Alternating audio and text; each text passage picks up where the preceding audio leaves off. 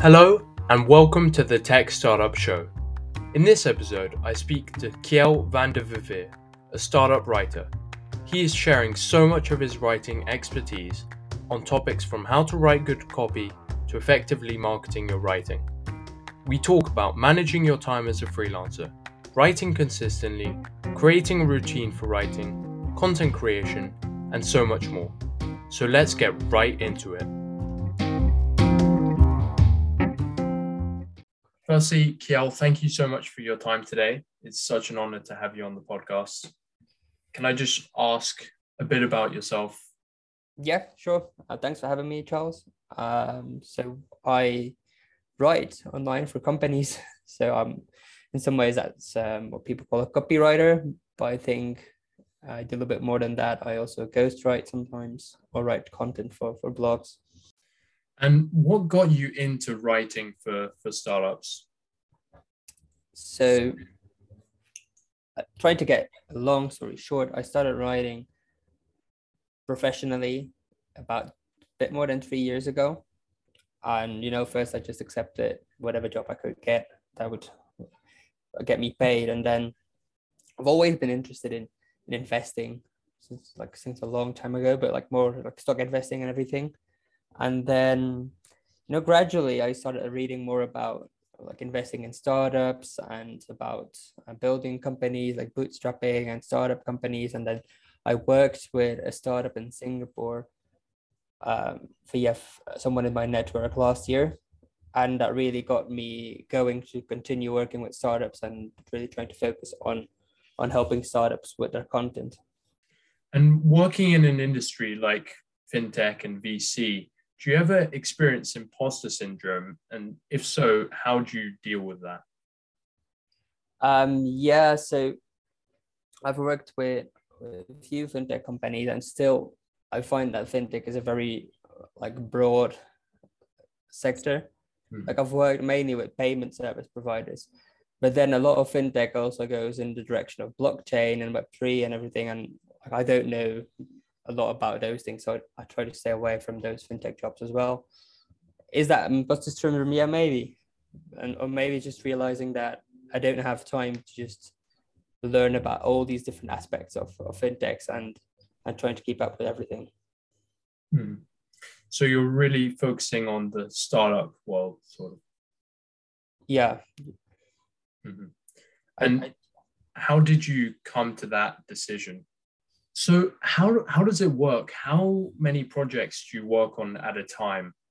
Uh, yeah, that can really depend on on the type of project I'm working on. So, um, for example, last week I think I worked with, in the past few two weeks I probably worked with four or five different clients, but then um, at the end of last year, I was working with a startup from from Singapore, as I said earlier, mm-hmm. and I think they were my only client for a while because I was doing like four hours per day with them, and I wasn't actively looking for more for more work because I was doing this four hours, and then I had a few, well, I had one or two other regular clients that sometimes gave me like a, a small assignment.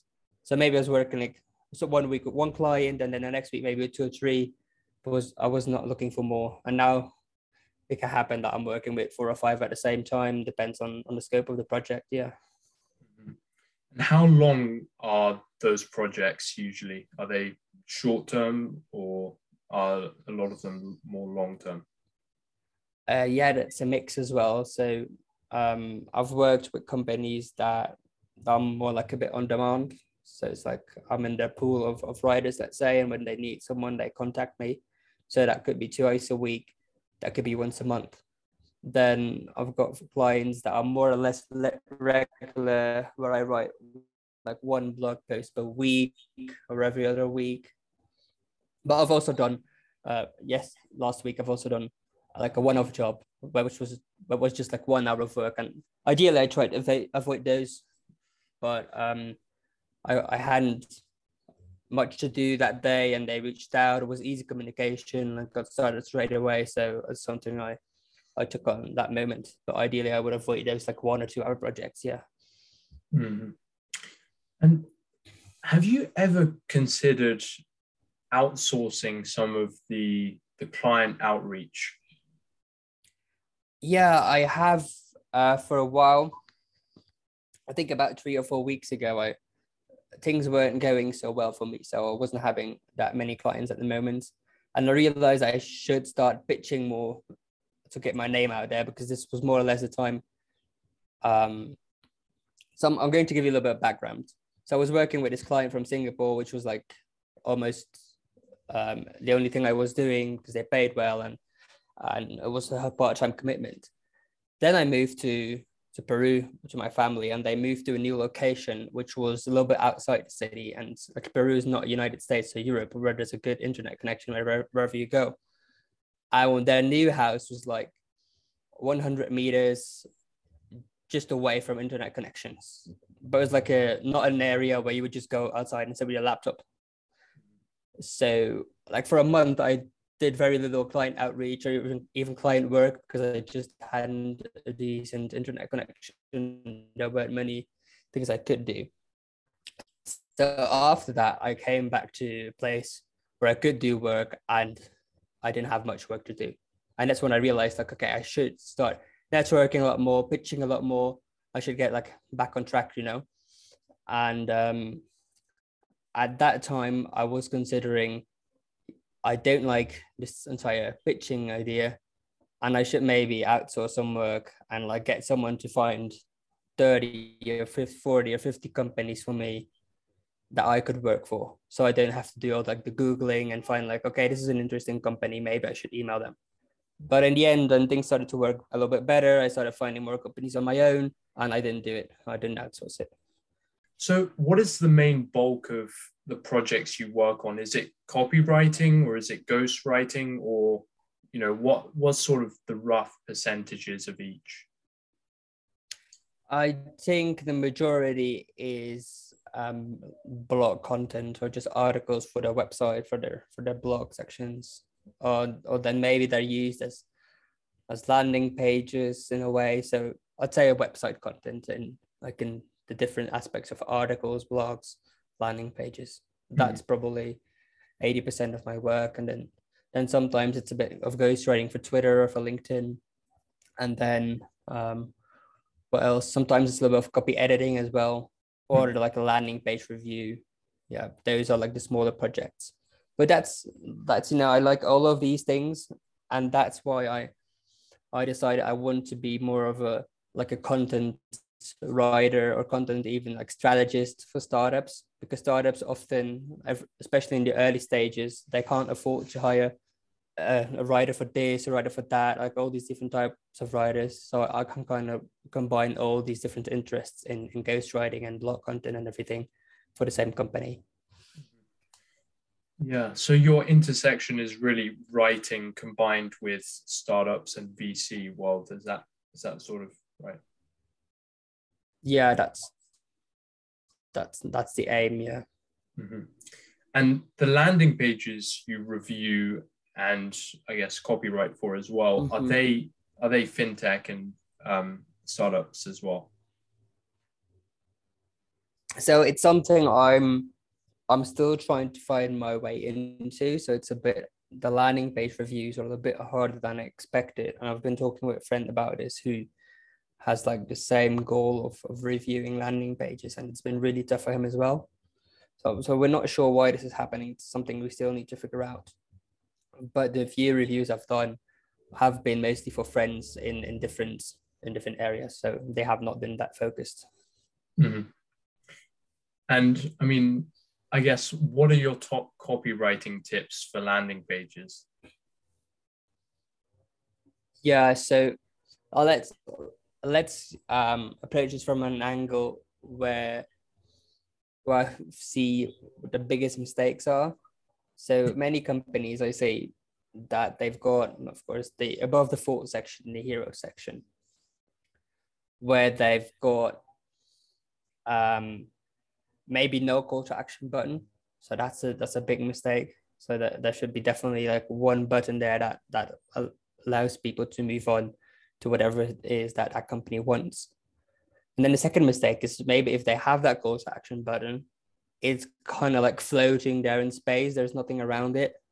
And it's an easy fix to just put some social proof around that button and say, hey, for example, we had 100 signups last week, or um, just putting a name out there, Elon Musk is a user, or this big company, um, Coca Cola is a user, something like that. Or maybe it's something different and it's something like no credit card needed. So just something that makes it easier for people to click. And another mistake is that many companies talk about themselves like we do this. But when you go there as a reader you, or like a website visitor, maybe you're interested in what they do, but you're more, more interested in what you can learn from them, what you can get from them. So it's just like changing the perspective of the of the headline to from something like this is what we do this to this is how you can benefit or this is what we do for you these would be like the three easiest fixes i guess uh, when you're working on a landing page and where do you get your ideas for writing more generally where to get my ideas from I don't know. I don't have a fixed like place I go to for ideas. I draw ideas from my experience, from reading, from what other people say online, things I don't I disagree with. Um, so blogs I read, tweets I read, maybe things I see on LinkedIn. And then when I'm really stuck, there's this thing uh, which a few people have written about, which I call a content creation grid. I can can draw it up for for a second so I, it helps me explain so when i like want to write something let's say a linkedin post and I'm, i have no idea what i want to write about i draw up this content creation grid and it has four columns so it has four columns and on the left it says uh, four different things which are actionable aspirational, analytical, or anthropological. So there's like four different approaches that you can have to, to your piece. Like, is it going to be actionable advice? Is it more, are you going to analyze what someone else do, does? Is it more going to be aspirational? So like more the, the motivational things, like the, the platitude-ish things that, that people write. Anthropological is more about like why people do this. So that you pick one of those four. Then on the second column, we move on to, to a few topics.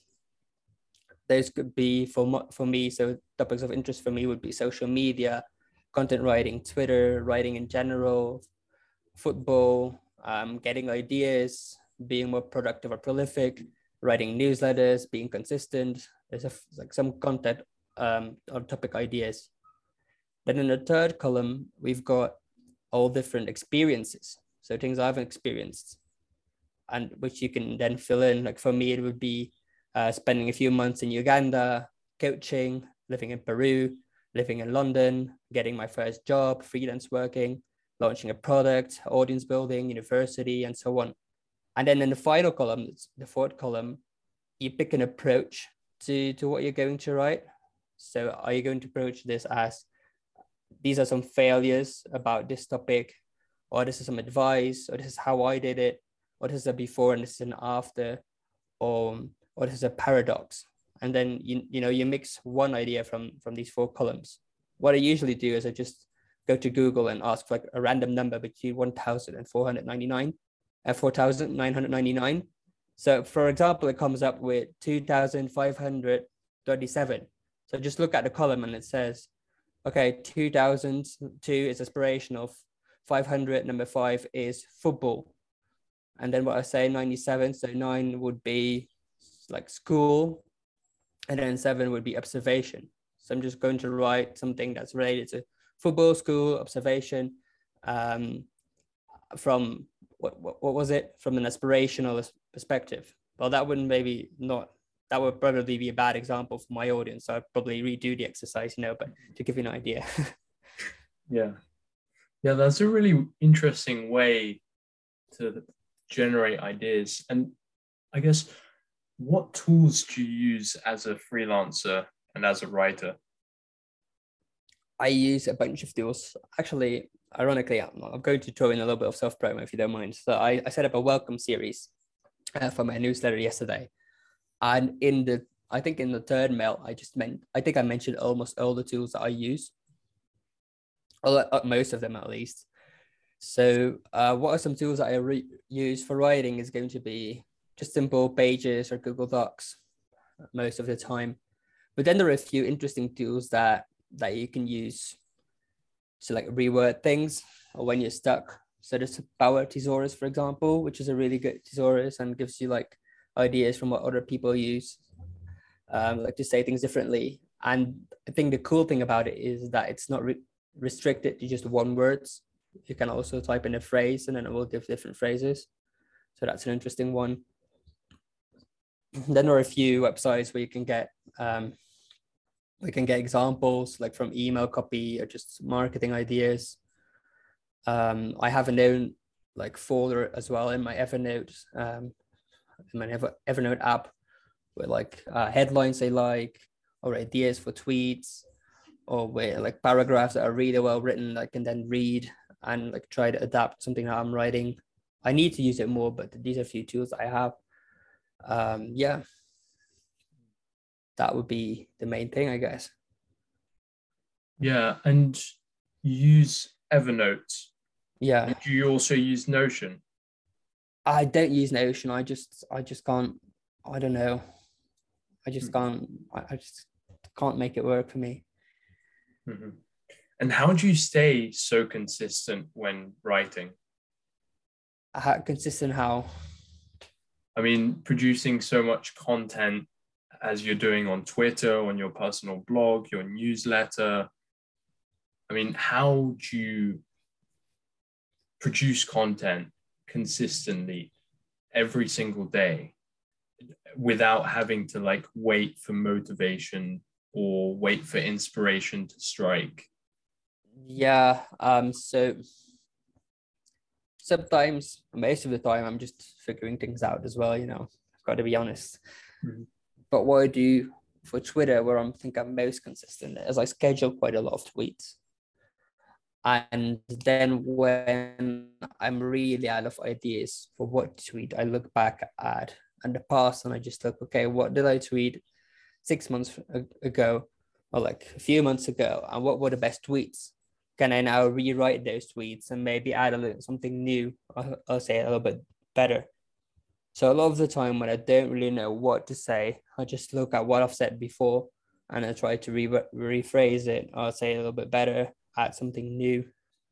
Or I look for people that give that give like ideas, like write something about that. So now I made a file. Um, like I've got this idea box, uh, which I briefly mentioned, where I have like these are some great lines, um, these are some great paragraphs. This is there are some good headlines. Um, these are some some some what's it called social starters so things like to start like a social media post with these are some very cool stories and these are some tweets you know, templates and then you can just look at the templates for example and one says um, share something you do different than most people so i then think okay what do i do differently than most people and and there i've got a tweet idea so I just um schedules like 20 minutes maybe or 30 minutes once a week to make sure I've got enough tweets scheduled. And then I use these different sources of inspiration to make sure I've got about 20 or 25 tweets for that week. And in terms of writing for my personal blog, I've I've got way too many ideas, so that that's never going to be a problem. Mhm. Yeah. And do you have like some sort of routine for writing and for getting into the into that flow state almost to write? Um, because you know, as a beginner writer, I often struggle with with Mhm. finding the motivation to write, and I always I mean, I often procrastinate and say, you know, I'll do it later when I feel Yeah. more motivated or in the flow state. What is your advice on that? Yeah. Yeah, I think writing, like writing itself, is not such a big issue.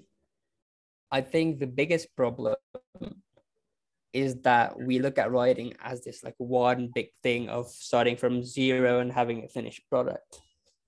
But actually, writing starts with doing your research, making your outline. And that's i think for most people or definitely for me the, the like the more boring part sometimes. Because you don't have a direction. It's just like i need to get this thing written and i'm not even sure what i'm going to write. So then it's really important to just say to yourself okay i need to like break this up. I'm not just writing this article. I'm not writing right now. First i'm doing some research and i'm saying okay this is what i can write. This is what other people say. These are my ideas you start creating an outline okay this is what this is going to be the introduction then this first section, I'm going to talk about this. Maybe these are a few topics or these are a few subheaders. Then second section, you get an outline. And then you know what you need to start researching because you already know what you're going to talk about, where you have ideas, where you need more inspiration or where you need more fixes or I mean more like data or something. Then you start doing your research. And as you're doing your research, I just often I just like write down a few words, write a few sentences, no matter how it looks. Like it just, it's not important how it looks. If it looks great, or just a few keywords, just like a loose sentences. Sometimes I just copy paste an entire paragraph that looks interesting, just drop it there. And as you're doing that, your outline may change a little bit because you're finding these new ideas. But then at one point, you, you get confident that you've got enough data, you've got enough research, and you can easily turn like those 500 600 words of research and and snippets into solid like 1000 1200,000 word blog posts. Sorry. And that's when i usually take a break. And i tend to go then to to cafe or something like a coffee shop or go somewhere buy a coffee install myself there sometimes without internet connection. And like for the next 30, 45, 60 minutes, I'm just going to write this. Like no distractions, there's no family around, there's no like chores around. It's just like me and this text. And, and then writing, then, then you get in the flow because it's just okay. Bought a coffee, can't sit here for four hours with my coffee and not drink anything. It's text written. And it goes a lot better then. It's just because you've done all the preparation, it's just turning those words or ideas into a solid blog post. And then after that, I'll probably read it three or four times again. But I can do that at home again because then it's shorter. Like it's like four times 10 minutes or 15 minutes. Just go through it, see if everything flows well and some like typos and things, those kind of things. So yeah, the, the, the secret is really splitting, splitting the task up into research, outlining, writing, editing. And what is your standard blog post length? So for most for most clients, the standard length is about 1200 words. When I write for myself, it really doesn't matter how long it is. I just I just say what I need to say. Sometimes that's 15 minutes, and what's 15 minutes? That's definitely over 2,000 words. Sometimes it's two minutes, which is about maybe three, 400 words. I just say what I need to say. And for your for your personal blog post, how long does that process of writing take you on average? That also depends. So I've written things in 20 minutes, 30 minutes. But then the most recent things I've written were really longer pieces. And I I couldn't even say how long it took because I've been working on them for a few weeks. Just whenever I had a little bit, do some research, I based in some links so it could easily have been like five to 10 hours. I wouldn't know. Mm-hmm. Wow. and what is your single best piece of advice for, for beginner writers? Just, just start writing and don't be afraid to put it out there. I think that's the that's the best thing you can do. Like I think many people just get so obsessed with with being afraid of like what someone else say? People won't like it. And honestly 99% of the times no one will read it. So so it's not a big deal. And just get it out there. And if if some like you know it's this general thing in life you know where we think that people think about us all the time but actually no one does like we're not as important to other people as we think we are. I think once you accept that in your writing as well, it's just just get it out there. I've been writing online like consistently for a year and a half, but before that, for since 2016 maybe. And I can't remember a single bad comment or like negative feedback I've received. Maybe it has happened like once or twice, but, but just think about it like five years and maybe let's say two negative comments. So I don't know if, if you're holding back for that. I, I just think it's time to realize that that just people that aren't waiting to critique you. Mm-hmm. Yeah. And final question Where can people connect with you or support you? Um, yeah, best place would be on Twitter, which is at KjellVDV. So it's at K J E L L V D V. Um, and yeah, I can I think that directs to my website as well. And if they want to follow me at LinkedIn, they'll first have to figure out how to spell my name. So just Twitter's Twitter's fine. Perfect. And we'll put all those links in the description below. Thank you so much, Kjell. It's been such a pleasure to have you on the show. And thank you for all your advice. Yeah, I hope that was useful.